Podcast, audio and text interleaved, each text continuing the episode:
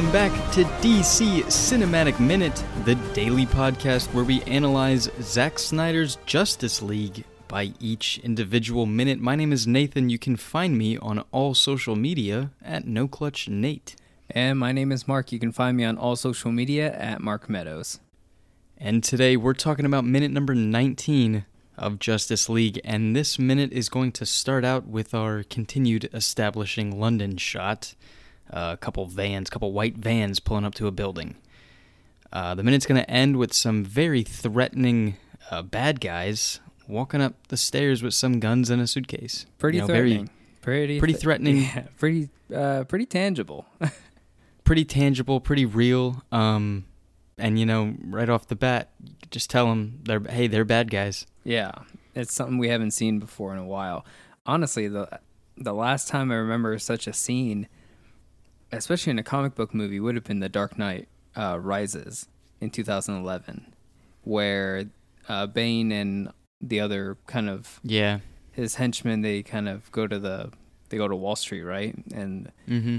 they have that whole he has that whole motorcycle helmet scene and whatnot and i remember that i mean uh, that itself was a controversial time in history because of some real life events that happened and uh, seeing this again especially seeing it in the theater the first time back in 2017 uh, and still seeing it now it still seems like what a very uh, risky scene to shoot. You know, being that it's such a controversial thing to to uh, showcase and it being a, a superhero movie.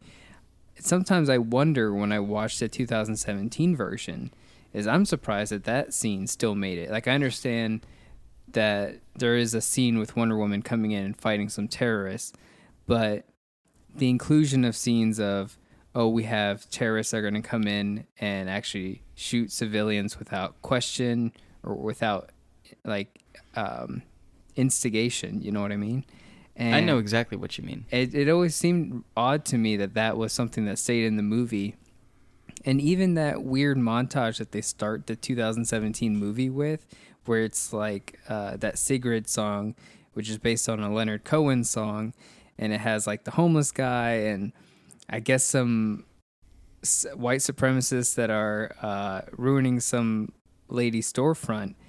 It always seemed weird that it was like, oh, that's how bad it is because Superman isn't around, and then it cuts over to this scene where you have actual terrorists that are coming in and shooting up um, uh, this courthouse.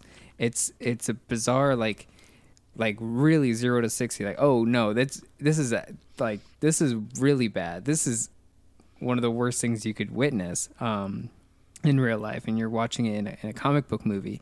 So I always knew like that was definitely something Zack had always planned to do was a scene like this, and it makes sense that Zack would shoot something like this and and and be like, hey, we need a superhero that comes in and and deals with them because it's wrong.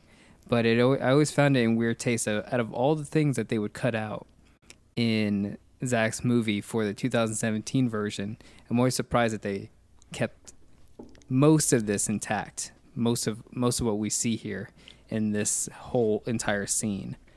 Um, before we talk, I have a question. Yeah, go I for want it, to follow up on that. yeah, go for it. So, I understand what you're saying, and um, you know, that type of things with uh, the hostages and the guns and the the mass shooting and thing is a reality. Um, it's terrifying. Shit happens. This world sucks, but it is a reality, you know. And I'm not saying that it, it's supposed to not be or it's supposed to be cut out because it's you know, not PC or whatever the argument is there. But is it, I mean, like, is it staying in because, hey, that is the reality? Because this is a bad thing that can happen. These are the bad guys, you know? It's staying in because we get to see Wonder Woman deal with them. Yeah. I think that's why. Yeah, So it's not just like completely. I mean, the mindset of completely cut it out because that thing happens in real life. Then you might as well take out this the the tornado that killed Jonathan Kent. You know, it's like well, that thing happens in real life. You gonna cut the tornado? No. it's that that very black and white mindset is kind of like where I see all of these uh, arguments on the other side, especially with you know toxic fan base and whatnot. But um, the the the idea of taking it out because it would um hurt I don't I don't know, I don't graphic. know because it's too, too yeah because it's but we hey we we were the we're the the people that played no Russian and saw the backlash firsthand like we lived that that's us you know oh yeah yeah from so like we understand the whole thing with like guns and video games and and you know Grand Theft Auto being a bad media. game. Yeah, it was like that whole thing with Modern Warfare 2 and that whole level and everything and we saw and we played it and it was like, "Oh yeah, that was a thing, crazy, right? Wait. Wait, people are real Oh, it's snowballing. Oh, it's really snowballing. It was one of those. Um, yeah. I don't see things like that happening for movies because I you know, I don't know. I really don't know. I th- um, yeah, I, I think it comes down. It's it's odd. It comes down to you know the people who say who have the final say on the movie, like what comes and goes. Um, and there's a lot of things that that was taken out of this movie, not even just in the editing of this into the 2017 version, but even in pre-production, things that were, you know, it, this can't happen in the movie, but you know this is allowed this scene right here. Um, there was a lot of things that the studio deemed too scary, and they couldn't do it. Uh, one of, I understand that when you when you bring about that argument where it's like, okay, we did some when some things were taken out, but and then others were left in, mm-hmm. and then you have this. I get the Wonder Woman, heroic Wonder Woman side of it, but uh,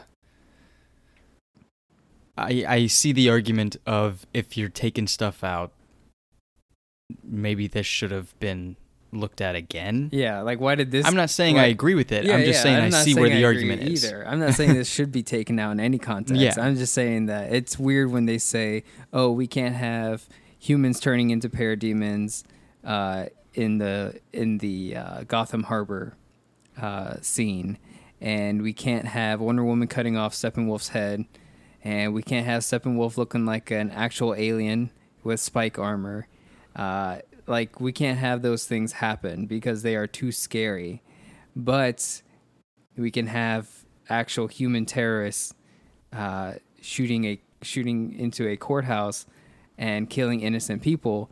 That gets a pass. That can go into the movie, and we'll just put on some very unfitting Danny Elfman music and, and call it a day, which is a whole other thing um, that was off-putting for me is when I saw that scene, even back in 2017, watching this happen with these people, um, like there's no dialogue in this minute at all. There's nothing to talk about. The, the, the terrorists they come in, they start shooting, they start ordering people to go up the stairs and, and to form up into. They kind of shepherd these people um, like cattle, and it's it's very it's very concerning.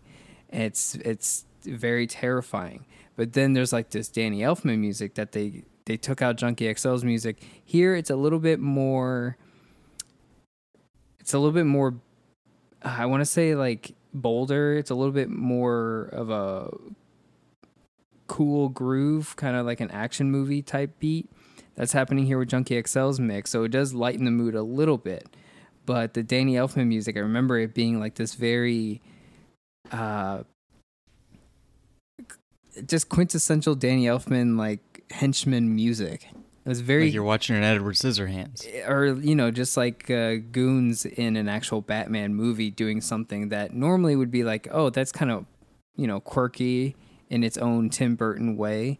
But the way Danny Elfman's music happens in this scene, it gave it this very clowny and corny type feel you're, to it. You're you're walking on thin ice here with me, buddy, because in Batman 89, henchman music was Prince and like you can't I know you're alluding to print to to to, to clown henchmen and Joker Joker henchmen. But they had Prince bumping and I can't I can't knock them for that. Now you tell me that they had like just- circus car with like you know exploding penguins. Okay. I'll play the song for you, Nate, if you want. We'll listen to the Danny Elfman track, and then I'll show you. No, I get it. I understand that the Danny that. Elfman You want to watch that 2017 version? We'll go and watch it, and I'll make you. I'm just saying. I'm not just talking about you know Prince Prince's involvement with the original 1989 Batman. Like you have to think about 89 Returns, even Forever, and and Batman and Robin. Like you had to think and, and, and like the music that is normally set up for those those moments where bad guys Mhm. come in, superhero comes in and, and beats them up. That makes sense in the context of that because it's always very comic booky. This isn't very comic booky. The rest of this movie is very comic booky, and in the way that Zack Snyder knows how to make this a comic book uh, adaptation. But this is this is very real. This is very traumatizing, and the music that he chose to put in, where it has like this very staccato, uh, like piano uh, composition. It was just so off-putting. It it just made it seem that much more uh, unnerving in in more of like a upsetting way. Like this is a serious thing that's happening. Why is it? Why is there like this goon like music that's happening? I I just always see it as a very clowny type composition. Slide whistles. yeah, let's put those in there. Uh, no, the the Junkie XL music here has that that very low drop uh, guitar riff. Yeah, this Yeah. this makes it just feel a little bit more like an action movie and and not so much. You know, it is. It does lighten the tone a bit, but not too much where it becomes jarring. Um, and so this is where we get uh, the introduction of his his title is Clad or Black Clad Alpha. The rest are considered betas, I guess. But Mm. um, this is where we get Michael McElhatton, who everyone probably knows as Roose Bolton from Game of Thrones. I don't know if anyone knows him from anything else, like The Alienist, which I, for some reason, watched that show. But uh, you know, I don't know about you, Nate, but when I first heard Roose Bolton was going to be in this movie, I thought he was going to be something like a little bit more substantial, like if he was playing Darkseid or something like that. And this was way, way in in the past. This was like 2016 ish. Like I think I'm not sure if Dawn of Justice had even come out yet, but they had casted Roose Bolton for an undisclosed role.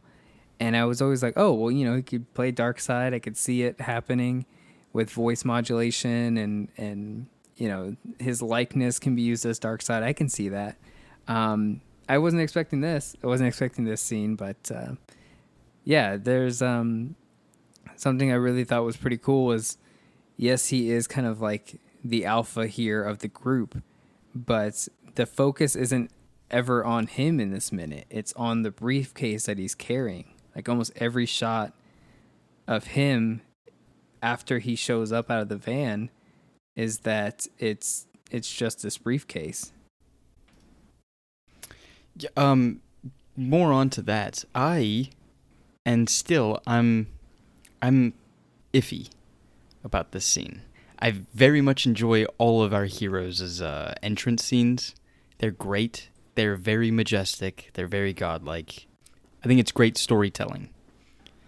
Um, but this scene, even back uh, in 2017, I'm still just like, what? And I think about it at the way the way it gets a pass in my mind is that it is very comic book e, very team up book e. It's just like the beginning of a of a arc or the beginning of a movie that just has the action sequence, you know, to introduce the team, show off some of their abilities, yada yada yada. Big old punch and the bad guy goes down. Um, and going on what you were saying about these constant shots of this briefcase, I'm thinking that this briefcase is a big deal. Yeah. It's it you know, I'm thinking it's like, okay, we got more kryptonite. Okay, we got something. We we Somehow there's they a got mother box inside the yeah, so, suitcase. it's like s- things where it's like okay, this is this is real. Maybe there's a crazy cool antiquities piece in there that Wonder Woman has been, you know, Carmen Sandiegoing for the past few years or something. I don't know. Mhm. Things like that where I'm like, okay, this is like bigger than uh, what it's supposed to be. I yeah, I, I Um, thought these people worked for Lex Luthor or something. Like coming off of Down Dawn of Justice, I was like, uh, you know, the trailers that were coming out, and I was like, so what are these people doing here? Are they trying to break Lex Luthor out of, you know, prison or something, something? bigger, right? Yes. Anyway, so that kind of goes. My the main question is, because it's a Wonder Woman entrance, how do you show off how powerful, how how big, how great, how heroic she is, um, without it being like a massive event? You know, Mm-hmm. it's like the sim. I think the. Yeah, I don't know. Maybe just maybe bank robbery or whatever this bank explosion, bank bank bomb job. There's a name. Uh, is, was like the wrong move. Maybe it should have been. I don't. I don't know. Runaway double decker bus. I don't know. you know, like things where it's like, okay, cool, great action we yeah. get. So yeah, Spider Man with the subway, he has Yeah, he has exact train, things like but, that. You know, Wonder where Woman she ju- gets the runaway double decker bus because she's in There London. Okay, I see what you're saying. There you go. And I'll tell you something. Every time you say double decker, it reminds me of that great taco that used to be at Taco Bell. And I this get upset because I don't Taco Bell, but It's not sponsored by Taco Bell, but man, I love some Taco Bell. Anyway, d- n- n- no, it's like this. This. So, can you have a Wonder Woman entrance that is as big, but like have to downplay it? I think this is what it's supposed to do. It's supposed to just like, okay, well, the thing that's happening here in London is not like world news. I guess it probably should be. You know, there probably should be an entire movie about what's happening in this bank. Mm. Bank? I thought it was a bank. it's a court. So It's a court. I thought it was like security I exchange. I, have- thought they were trying to blow up like credit cards or something, no, Fight Club I have style. I have the whole rundown on this uh, Okay. Central Criminal Court here. But uh, yeah, just real quick before I get into that, yes, uh, I I do think that maybe this is the better or not better, but the more interesting take is to have Wonder Woman stop a a real threat that we deal with in real life and making that tangible. But I can see something where you can bring in maybe another villain real quick just to be disposed of real quick, kind of like uh, Baron von Strucker and I was just gonna say that. And Crossbones, or not Crossbones, the other guy, Crossbones, the leg, the leg guy. well, Crossbones. Well, yeah, Crossbones in Civil War. Yeah, okay. You can Yeah, have moments like that where, um, if Cheetah wasn't used in 1984, Cheetah could be here, and this, you know, she could be leading this group. You had Scarecrow in the Dark Knight coming, uh, returning. Yeah, exactly. Yeah. Things like that. They're all over the place. I just don't know why I can't think of them off the top of my head. But we we get it and we see it and we we take it in as exactly what it's supposed to be and we move on. Yeah, exactly. Um, but this one is, is is much more tangible now. Now the place that they are raiding is is the Old Bailey. I'm sure everyone knows it. It's also known as the Central Criminal Court, or officially it's the Central Criminal Court. People know it as the Old Bailey. Um, and spoiler alert, they're just here to blow the place up. They're they're here to reset the clock on on the world. Basically, they're a bunch of weird wackos on the internet who decide to set a date and and storm a, a very important government building. Sounds pretty uh, tangible. That's it? exactly what happened. No, that's exactly. Yeah, it sounds pretty tangible, but that's just V for Vendetta. oh yeah, absolutely. He does the same exact thing. it could be. A, hey, maybe there's a reference here to that. Maybe Yeah, he's a terrorist. Well, he's, he is a terrorist. That is correct, Nate. Um, but uh, yeah, maybe there's a maybe this is a underlying V for Vendetta reference in in comic book references here. Maybe that's why he's going with it. It could just also be that they're filming in London, so they decided to you know have a set shot here. Um, but yeah, a little little rundown on the Old Bailey here, and the reason why I did kind of like a deep dive on this building is this entrance that they arrive at this this group of terrorists um, i noticed that kind of architecture that little relief statue that's above the entrance. And i wanted to know if there was something to that because you, they come in they arrive they get out of the vans they shoot that security guard in the back of the head and hmm. quickly you know dispose of the body and go in. But there is a shot over the shoulder of the kind of figures looking down upon these people.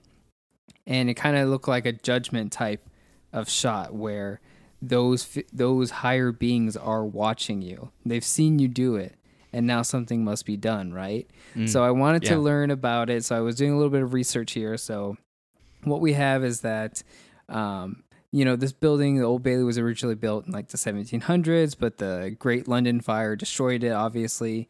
So the current version of the Old Bailey, Old Bailey that we see here, um, was completed around 1902 to 1906, um, and then in 1907, that's when they add the Lady Justice statue, um, which we'll get into when we see it in a later minute. But this whole building was uh, redesigned by Edward William Mount, Mountford, or E.W. Mountford, if you want to call him that. Most people do. Um, three, uh, three female allegorical figures are on this archway. Um, and this used to be the old original entrance. Now it's just for ceremonial purposes. Um, there's a main entrance that I'll talk about in just a little bit, like more official one, but this used to be mm-hmm. the old main entrance.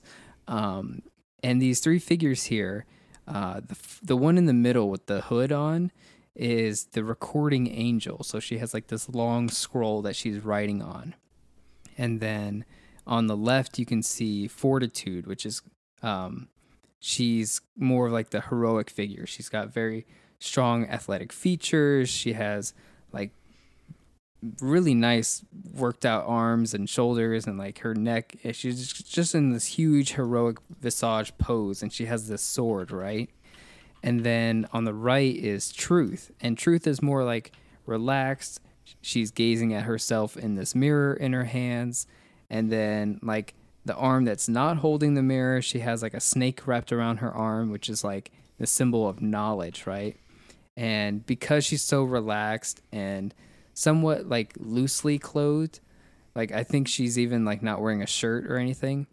Um, it symbolizes like uncovered truth and knowledge that she has. So she's kind of like relaxed. She's looking at herself in the mirror with the snake symbolizing, knowledge. It's just kind of like she is the bare truth of things. And then you have Fortitude who deals with it, and the recording angel who documents and watches. So it's very kind of cool to watch them watching Roose Bolton kill this man and being like, "Oh, I've seen what you've done, and now you must be punished," kind of thing.